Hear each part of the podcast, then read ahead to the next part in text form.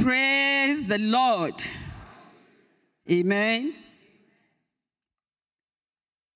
Okay, shall we pray? In Jesus' name. Our Heavenly Father and our God, we thank you. Thank you, Daddy, for today. A new day, another gift. We thank you. We also thank you for the privilege to stand before you. It's an honor. Father, we're asking that this morning, Father, you speak to us individually. You know your children's needs. Minister to each of us at the points of our needs. At the end of this whole thing, Father, your name will be glorified and our joy shall be full. In Jesus' name we pray. Hallelujah. I welcome you today to Fountain of the Living Word Church, and those of you watching online, we also welcome you. Amen. So today we're going to look at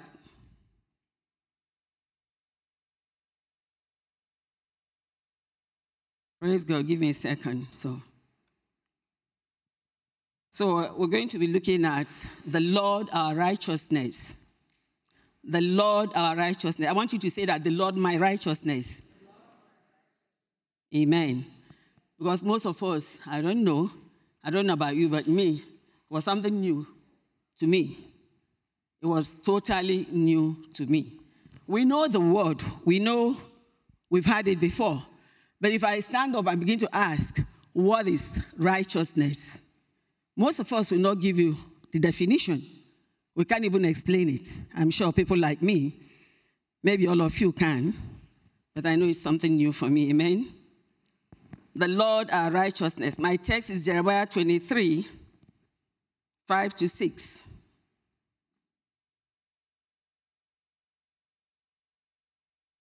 Behold, the days are coming, says the Lord, when I will raise up to David a righteous branch sprout, and he will reign as king and do wisely, and will execute justice and righteousness in the land. In his days, justice shall be saved, and Israel shall dwell safely. And this is his name, by which he shall be called the Lord our righteousness. Praise God. So and I began to wonder. I have never, like I said before, it's new to me. So I started to look at righteousness. I went to the dictionary, the definition of the, uh, righteousness. It says the quality of being morally right with reference to the principles of right and wrong behavior or justifiable, able to be shown to be right or reasonable, defensible. Praise the Lord. Then I'm going to the biblical meaning. I said biblical righteousness is the quality of being right in the eyes of God, including character, nature, conscience, attitude, conduct, action, and command, word. So it says righteousness is therefore based upon God's standard because he is the ultimate law giver. Praise the Lord. And then I wanted a layman's definition of what righteousness is. And then I went on. I think I had looked at um, Andrew Wommack's ministry. He says it can also be said to be the ability to stand in the presence of God without the sense of sin, guilt, or inferiority. Praise the Lord. Um, so, a layman's definition of righteousness is simply right standing with God. Righteousness is a condition of being in right relationship with the Lord. So this can only happen through total faith and dependence upon Christ. Praise God. So I began to look at myself. How do I define it? So I'm like, well, righteousness, going by what I see in the book of um, Romans, chapter 3, I say righteousness is an attribute and nature of God, which characterizes his actions, both morally and ethically, based on his standard. So, according to Romans 23, it says, Righteousness is a free gift by his grace and cannot be earned or merited.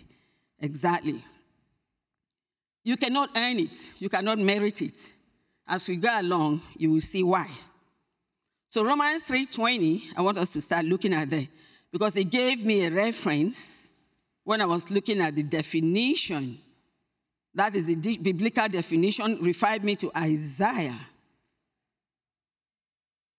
Praise the Lord. I think I, oh, I'm sorry, I didn't get that. Praise God. So, righteousness is an attribute, like I said before, of God, which characterizes his actions. And then when I look at Romans 3 20, it says, For no person will be justified, freed of guilt, and declared righteous in his sight by trying to do the works of the law. For through the law we become conscious of sin. So you see where this same consciousness comes from. It's from the law, works. Trying to get God to do something. Trying to do something to get God to do something for you. Trying to work so hard, just trying to do a lot of, trying to do something, just to earn something, to get something from God. So he says, For no person will be justified, freed of guilt, and declared righteous in his sight by trying to do the works of the law. For through the law we become conscious of sin, and the recognition of sin directs us towards repentance. But listen, it says, provides no remedy for sin. But now the righteousness of God has been clearly revealed, independently and completely apart from the law, though it is actually confirmed by the law and the words and writings of the prophets. So, this righteousness of God comes through faith in Jesus Christ for all those Jews, Jew or Gentile who believe and trust in Him and acknowledge Him as God's Son. There is no distinction. God doesn't have distinctions. Since all have sinned, since all have sinned and continually fall short of the glory of God. See, when sometimes we look at people, God goes with continuously Somebody does something once, you condemn them, you judge them.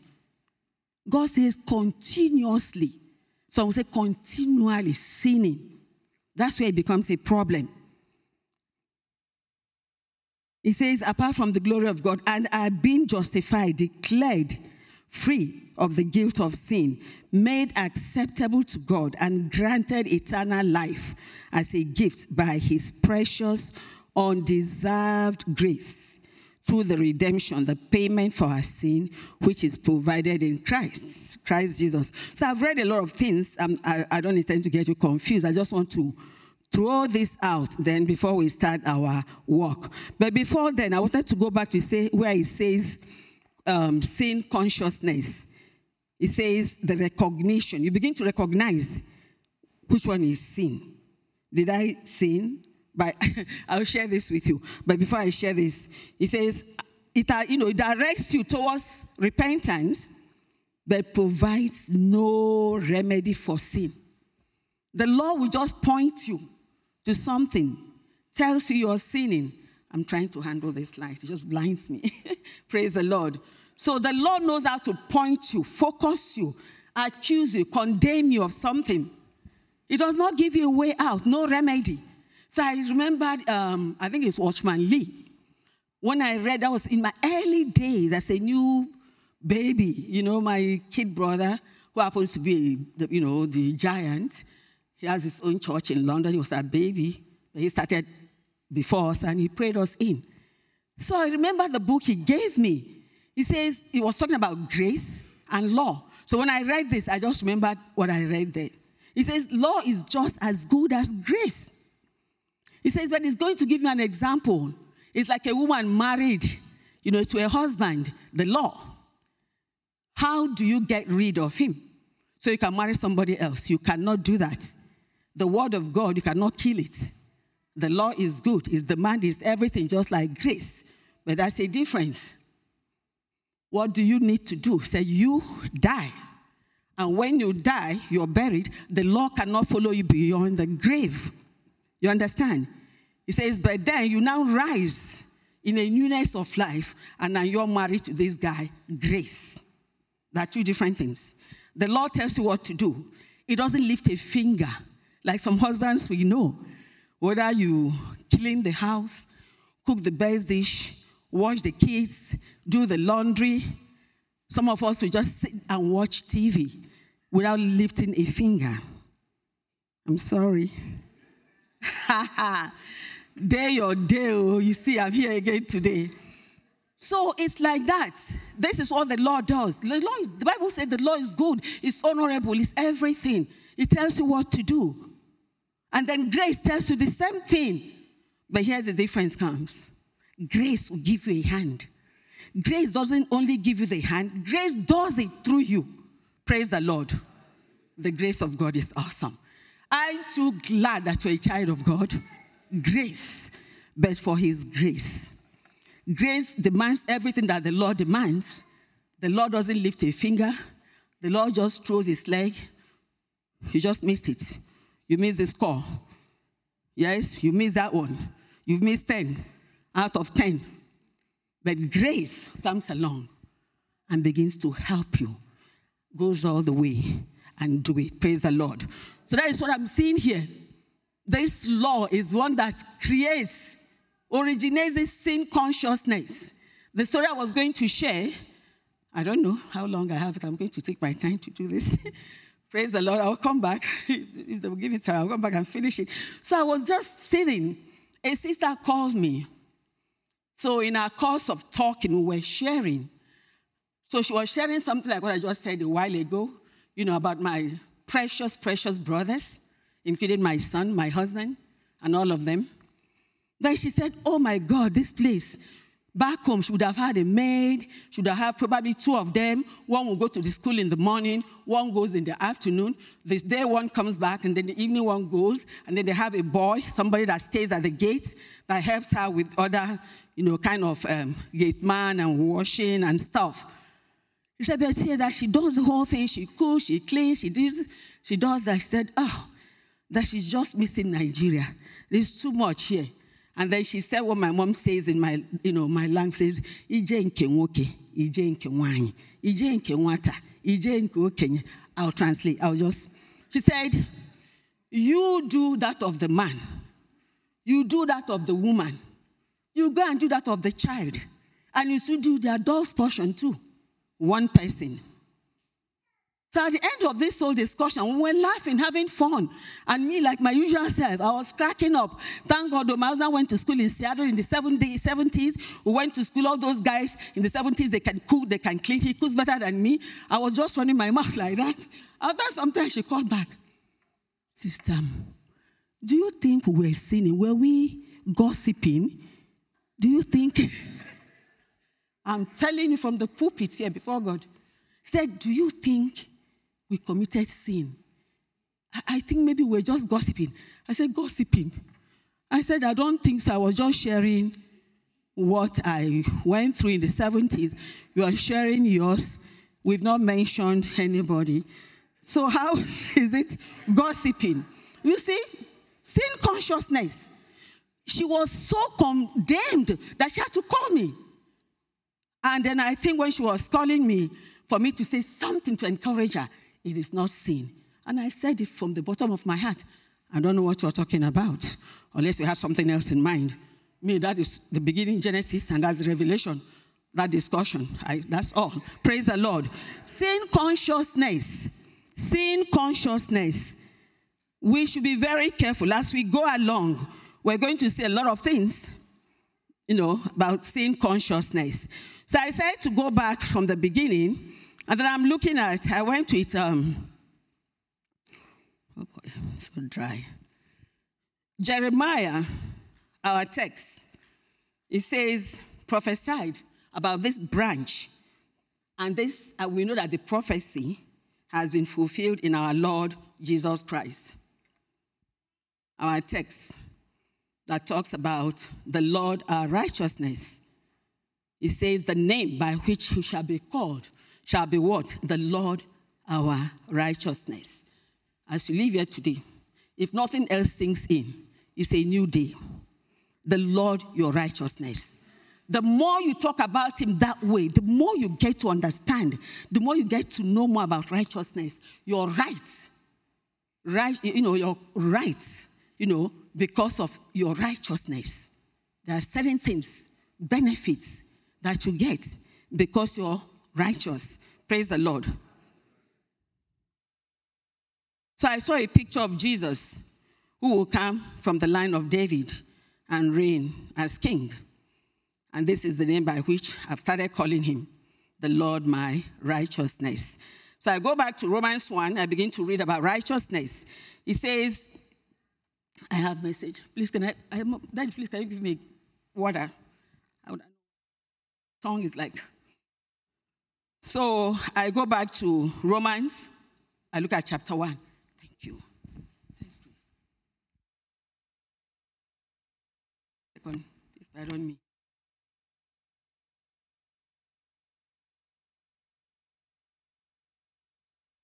Thank you. So I go back, Romans 1. I'm doing amplified. It says, I'm not ashamed of the gospel.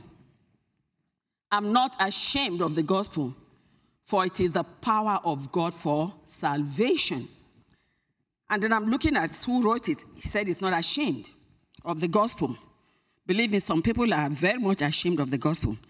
He boldly said he's not ashamed. Oh, God bless you, my brother. so he said he's not ashamed. So why is he not ashamed? It is the power of God. This whole God. You begin to imagine, whoa. So the gospel, the good news, is the power of God. People will say, Where is your power? Right? This is his power. Paul tells us that the power of God is the gospel. Praise the Lord. The power of God for what? For what? children of God. For what? We should know that now. You see? For salvation. Salvation from what?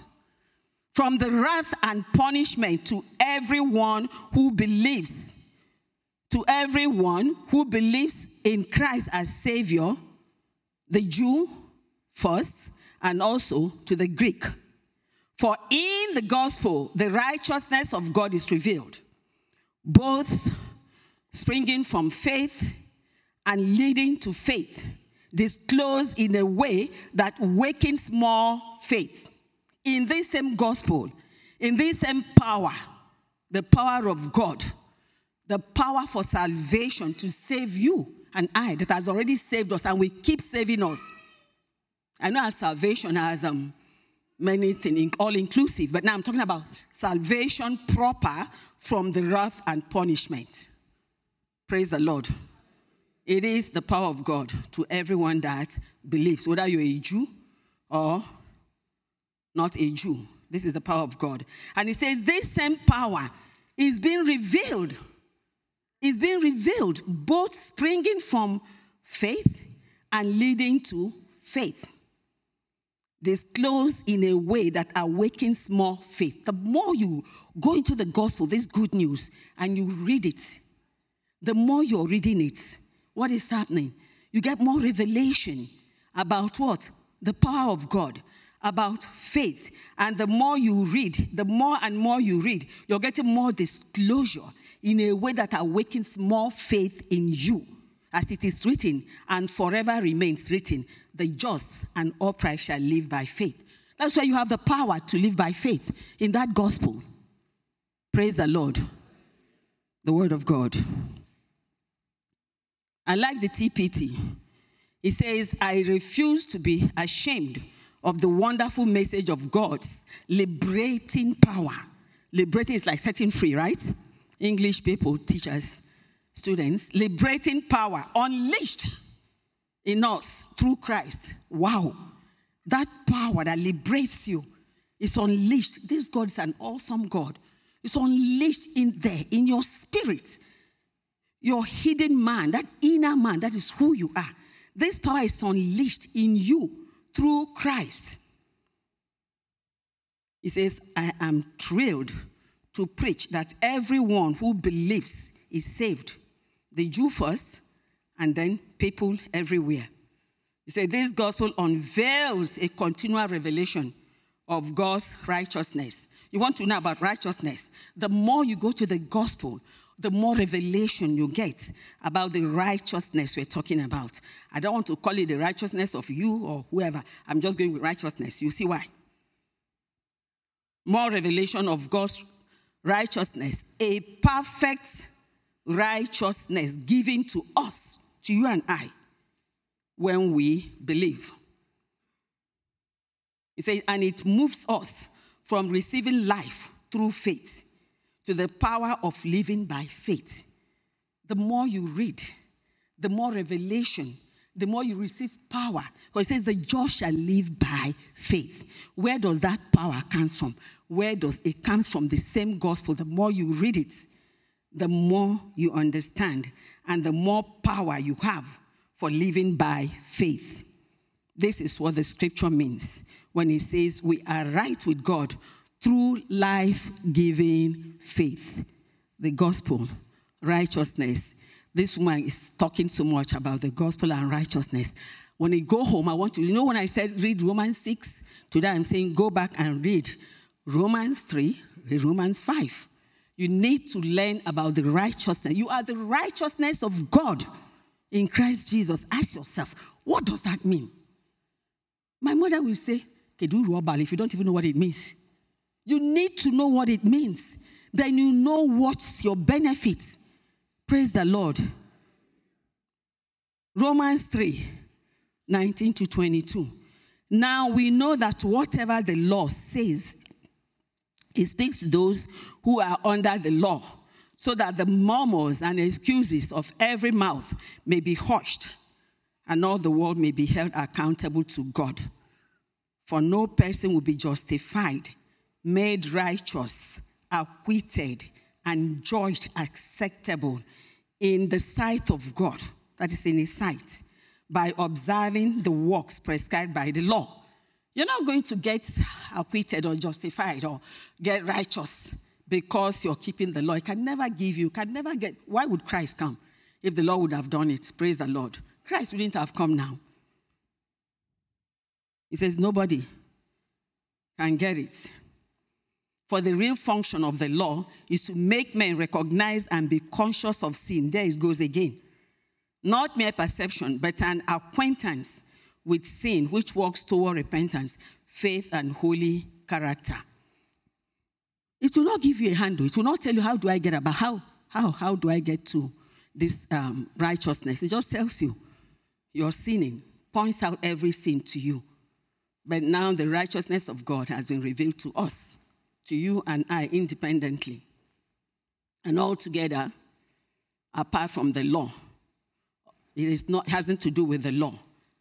Although actually it is attested by the law and the prophets, talked about it. Namely, the righteousness of God, which comes by believing with personal trust and confident reliance, reliance on Jesus Christ, the Messiah. It is meant for all who believe for there is no distinction. So, this righteousness of God, like we saw in verse um, 21 and 22 of Romans 3, where is it again? In Christ. He said it is witnessed by the prophets. And Jeremiah, our text, our prophet, is saying, This is what he is to be called. God gave him a name, and that name is what? The Lord our righteousness. I come to ask you now, as we go on, you begin to ask, why must he be called the Lord our righteousness? We've been seeing the righteousness of God, the righteousness of God, the righteousness of God. But Jeremiah said he is the, right, the Lord my righteousness, the Lord your righteousness. We're getting there, amen. So Philippians 3 9 says, and that I may actually be found and known as in him. This is Paul, the man who has it all now listen to him.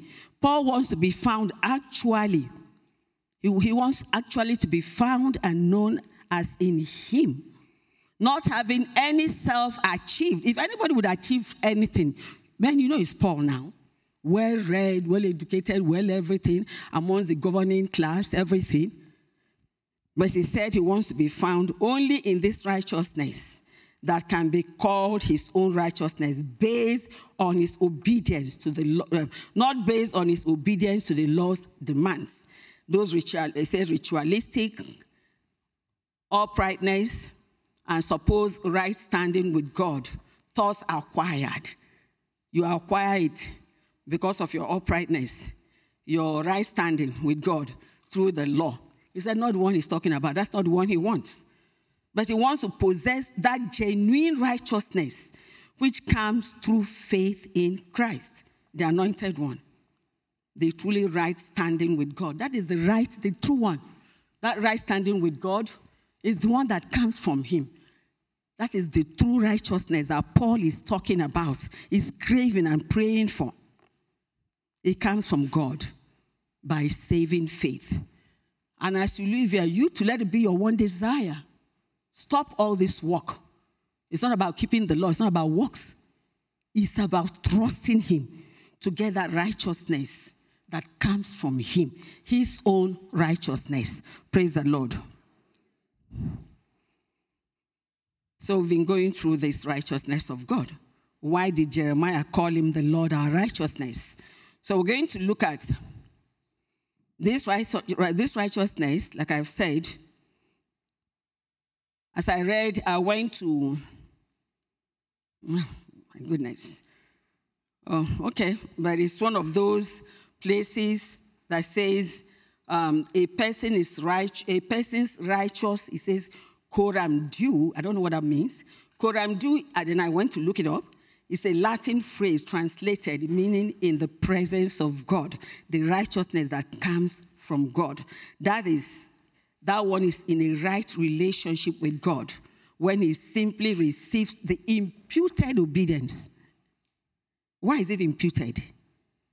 Why is the righteousness imputed? Why is obedience imputed? It didn't come from you, it's not yours. Praise the Lord. It was just credited to you. It's not yours. Like we saw in Abraham, who believed God, it was counted to him as what? Righteousness. This righteousness is passive apart from the law. He said, A human person is not righteous in God's eyes because of his choice or commitment, his good works, or his piety, his emotions or intellect. Instead, he is righteous because the Father chooses him from the foundation of the world. Ephesians 1 3 to 14. And declares him righteous on account of Jesus' atoning death and justifying resurrection. Praise God. So, and I'm asking, the Lord our righteousness, Jeremiah calls him the Lord our righteousness. I'm still not getting why. He's the Lord our righteousness. And then it is imputed on us since it originally belongs to God. I understand that it is credited, imputed to us. So how? How did we get there?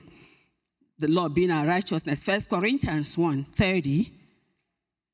He says, But it is from him that you are in Christ Jesus, who became to us wisdom from God, revealing his plan of salvation he became wisdom to us and righteousness, making us acceptable to God, hmm. And sanctification, making us holy and setting us apart for God, and also redemption, providing our ransom from the penalty for sin. So Christ is made unto us righteousness, making us acceptable to God. So righteousness, you can see this, it's talking about justification. It gives the reason why he should be called the Lord our righteousness. The righteousness is his. It doesn't come from you. It is just credited to your account. Praise the Lord. The next passage, let's look at Romans 3 21 to 24. But now, independently of the law, the righteousness of God is tangible and brought to light through Jesus, the anointed one. This is the righteousness that the scriptures prophesied could come. It is God's righteousness. It is whose righteousness? God's righteousness. You don't have any of yours, it's a gift. This righteousness is a gift. As we go on, we see why we need to know what and what this righteousness you know, represents for us. Praise the Lord. So, and now all who believe him receive that gift. For there is really no difference between us. For we all have sinned and are in need of the glory of God. Yet through his powerful declaration of acquittal, like, okay, go, you're free. You're free to go. Acquittal. God freely gives away his righteousness. He freely gives it away. Every single one of us, we have the same righteousness. None is better than the other. Unless, of course, that of Adam, we know us is better than his. Praise the Lord as we go along. So, all the righteousness, it comes from God. And it's a free gift to you. It's a free gift to me. His gift of love and favor now cascades over us. All because Jesus, the anointed one, has liberated us from the guilt, punishment, and power of sin. Jesus liberated you and I from what? Guilt, punishment, and power of sin. All I can think about is it has to do with sin. You cannot stand before this holy God whose eyes are too holy to behold iniquity. And I began to remember when Jesus was made sin, God turned his back because his eyes are too holy to behold what? Iniquity, his own son. So you will know just how this righteousness means God's own righteousness that he imputed on us. You see the importance. How else can you stand before him? with this garment of shame, sin, and everything. You have to have this righteousness for you to be able to stand before this all holy God. Praise the Lord. He is our Lord, our righteousness. Second Corinthians 5:21. I'm reading AMP. He said, He made Christ who knew no sin. I think I was a little bit ahead. To judicially be sin on our behalf, so that in him we would become the righteousness of God. That is, we will be made acceptable to him and placed in a right relationship with him by his gracious, loving kindness. You see God's plans? Jesus because nobody, no, he says, he said the whole world stands guilty before him. For all have sinned, and we've all fallen short of the glory of God. But we are his precious, precious possession. So he needed to do something. Jesus had to do it. Praise the Lord. The sinless one, he made him sin. Look at this exchange. He took our sin and laid it on him. And his righteousness now credited to us. Praise the Lord. He became sin. He made him sin. So we, we have a kind of two kinds of imputation here.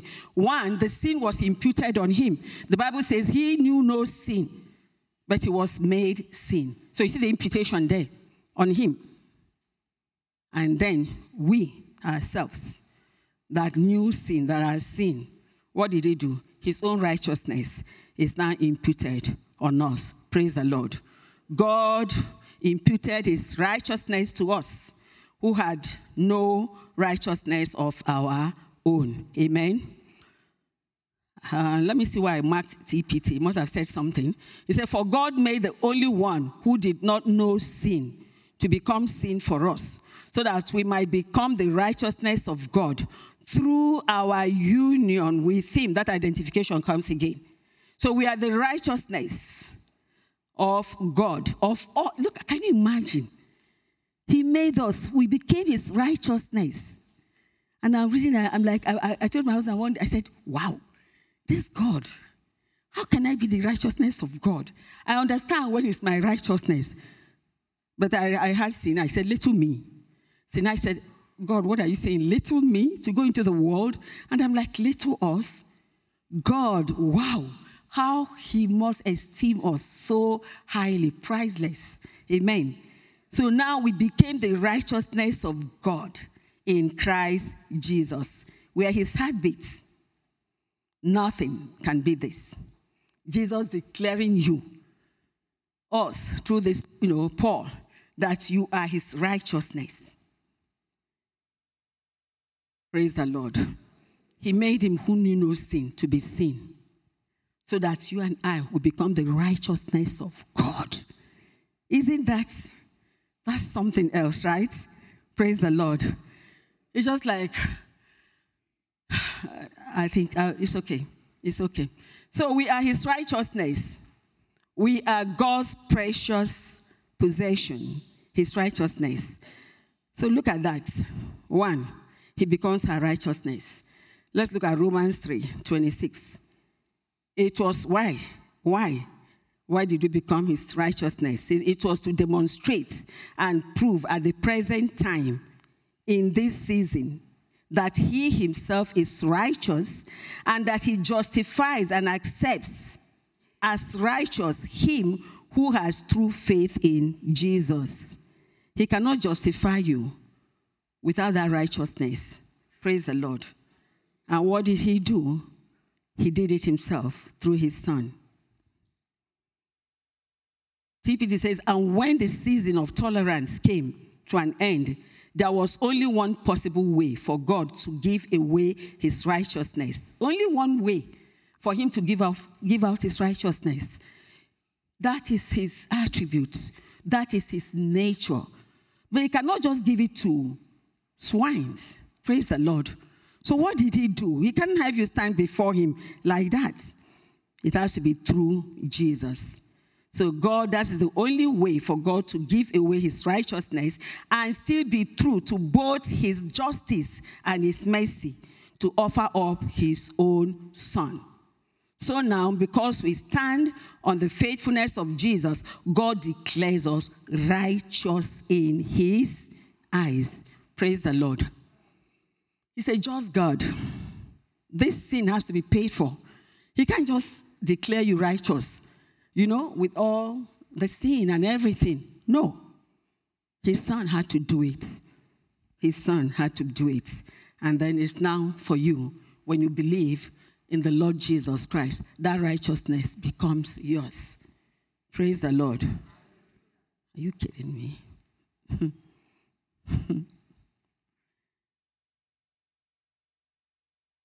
hmm.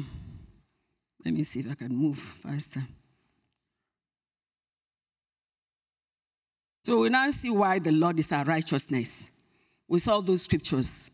We saw the most you know important, the one that for me that appeals, you know, teaches me, does more is that Second Corinthians 5:21, where Jesus, that divine exchange, we saw two imputations there. One, the uh, sin was imputed on him, and then his righteousness was on us. Praise God. Okay. Um, let's look at.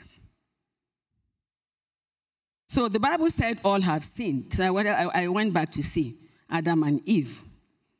These people that God created in his own image, I'm looking at that time. Okay. As his own image, he put them in a garden, furnished everything for them. But they sinned. They were already made in the image of God. But then the devil, Satan, had to deceive them. Okay? So if they eat that apple, they will be like him. They were already like him. So when they sin, they lost their righteousness. They lost their right standing before God. That righteous nature that they had, they lost it. No more innocence. He became guilty of that trans of sin, transgression. He didn't keep God's command. His original character, that uprightness, that righteousness, was lost completely. And there has to be punishment, like we saw. Somebody had to pay before God would now be an act, would now do that act, which might now, if God would have done it anyhow, just declare them righteous, it would have questioned his integrity or the integrity of his justice. Because man cannot produce the kind of righteousness that is required. It must be produced by God Himself. Praise the Lord. Um, we read Second Corinthians. Now let's go to. So as soon as you get born again, as soon as you know you you know you get born again, you believe in the Lord Jesus Christ. What happens? What Jesus Christ did. He sees everything that Jesus did as if you did it. Everything that Jesus went through. He was what? Your substitute. Substitute for sickness, substitute for sin. So, whatever he did, Jesus did. God sees you as the one doing it. Praise God. God considers you and I, though it was Christ, but then he looks on us as though his life, what whatever had happened, has happened by you. And then he turns around and accepts you, blesses you, rewards you. Praise the Lord. So when we fell, I people will say, May he Adam. Yes, Adam sinned by imputation. And then what you should know is that the next thing that comes again is that we're going to rise by the same word, imputation, and that's what we saw. Jesus was made sin and we were made righteous. Let's look at the nature of God before this whole thing, this whole drama. God's nature, the state of his being, was, you know, the very essence of God's being is righteousness and what? Holiness. He was righteous and holy. And the same thing he did exactly for Adam. Adam's spiritual nature before the fall was also righteous and holy. Morally blameless, measuring up to God's standard of moral perfection. He was holy, he was sinless, he was pure, he was set apart for God. So that was how, when he sinned, he went into spiritual death. Spiritual, he, he died spiritually and spiritual death. Now, when you go to Romans 5, we see spiritual death now did what? Spread to the whole world. Man has to be redeemed. And for God to redeem and restore man, Jesus had to come. He had to restore you back to righteousness and holiness. And according to the Bible, when you look at um, Luke 3:38, do you know Adam was called the son of God? Look at Luke. That's why you should be very careful. Very careful. Don't think you've arrived. Adam was called. Canaan was the son of Enosh. Enosh was the son of Seth. Seth was the son of Adam. Adam was the son of God. This same Adam was the son of God. So let you or I that think we stand take heed lest we fall. So man sin, we saw the fall. And then we'll look at Romans. We look at Romans 5 12. It says, Therefore, just as sin entered world, the world through one man, and death through sin. And in this way, death came to all people because all sinned, because it is by imputation. And then we begin to see the effects of the fall. A lot. First of all, man was separated from God. In the garden, Adam and Eve, they had their perfect communion with God, fellowship with God. But when they rebelled against God, the fellowship was what? Broken. They broke the fellowship. They now became aware of their sin. And they were ashamed before Him. That's what sin consciousness does. As soon as you find yourself in that situation where you know you have done certain things you're not supposed to do, certain things you're not supposed to say, what happens? You begin to draw back. Fellowship, you will not go to. Like in Nigeria, once they start missing fellowship like that, you begin to worry. You need to visit. Something is happening. And that's what happened. Adam became ashamed. Ashamed before God that used to come down and they will fellowship together. Sin consciousness has come. And that way, man has been doing the same thing too. Sometimes you don't feel like praying because you know you don't feel up to it. But believe me, You don't need to feel that way because it's a done deal. He said he has forgiven. Once he made a provision, that's provision for that. John 1 9. Just, is it First John? John 1 9 says, When you confess your sin, God is faithful and just to forgive you and to cleanse you from all unrighteousness. The fellowship is restored again. You continue. But no, the devil will not want you to do that. He wants to accuse you more and more. You didn't even pray this morning, child of God. You call yourself a pastor. You were angry at that man because of what you did. You call yourself a child of God. You said this, you said that, you call yourself a child of God. How many times did you even study the word of God today? No matter how many times you study, it it will not be enough for the devil. Praise the Lord. It will not be enough accusation because he's the accuser of the brethren. So only through Christ can that fellowship again be restored because in him you are all made as righteous and sinless in the eyes of God. So Adam and Eve they were sinners. Now they, they, they sinned, and so they lost it all. God made him who had no sin to do what? To become sin for us. And because of the fall, death became a reality. Death came in, a lot of things came in. They lost their dominion. They lost their, um, they lost their, before I quote, I misquote, let me go. They lost their innocence.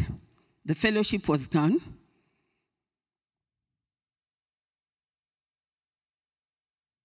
The Bible tells us about people, he talked, talked about um, Romans 1 28. It talks about how these people incur the penalty of physical and spiritual death. Their mind was darkened by sin as the minds of their successors. He gave them over to depraved mind. That's what happened too when Adam and Eve also sinned. So the fall produced a lot of things, depravity in them. And in that state, they just couldn't, they just couldn't continue. Praise the Lord. They felt ashamed, they felt guilty, they hid from God. And all those things I just was sin conscious. They became sin conscious. They said instead of knowing what you said you wanted to know, God doesn't want you to know what He knows. But now all you know now is what evil that covering their nakedness, they were ashamed. This is what happens sin consciousness. And that is what the law helps us to do. It points out everywhere you've gone wrong. Let's look at the nature of man in these states. Ephesians 2 11 to 13. He said, Therefore, remember that at one time you also and myself were Gentiles, heathens in the flesh. We called on circumcision by those who call themselves circumcision, itself a mere mark in the flesh made by human hands. Remember that you were at that time separated, living apart from Christ, excluded from all parts in Him, utterly estranged and outlawed from the rights of Israel as a nation, and strangers with no share in the sacred compacts of the messianic promise with no knowledge of or right in God's agreement, his covenant, and you had no hope, no promise. You were in the world without God, but now in Christ Jesus, hallelujah.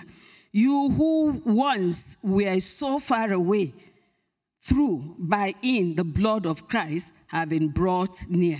So that you see the fallen man, he had no hope, no God in the world, spiritually dead, partaker the nature of Satan.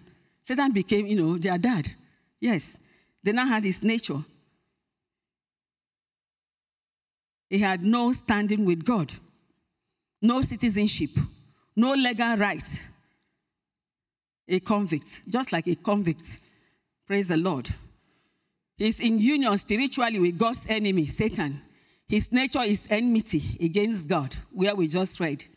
He's not subject to the will of God and cannot be until he is recreated.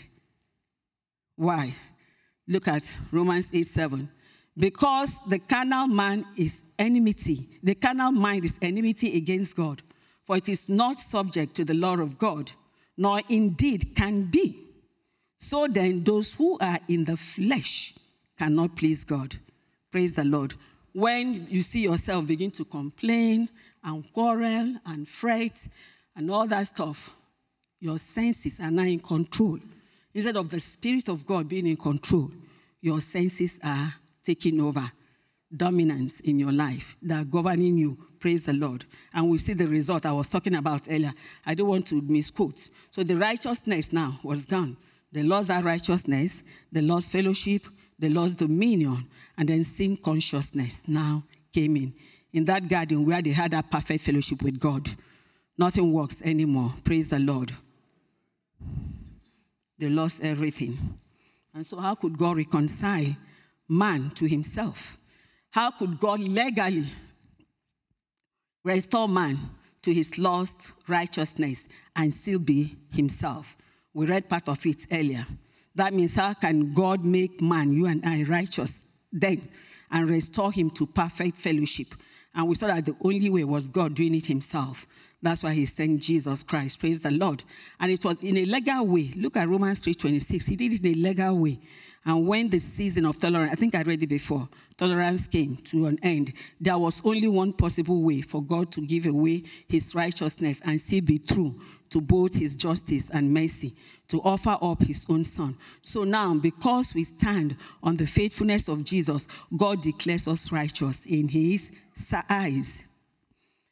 It was to demonstrate and prove at the present time in the now season that he himself is righteous and that he justifies and accepts us as righteous who have true faith in Christ. And the goal there in this redemption was for God, the goal of this redemption is for him to restore us back, both back to what? Righteousness and holiness.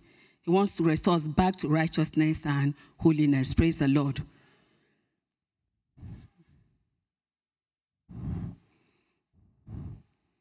Okay. Let us look at Ephesians 4:24.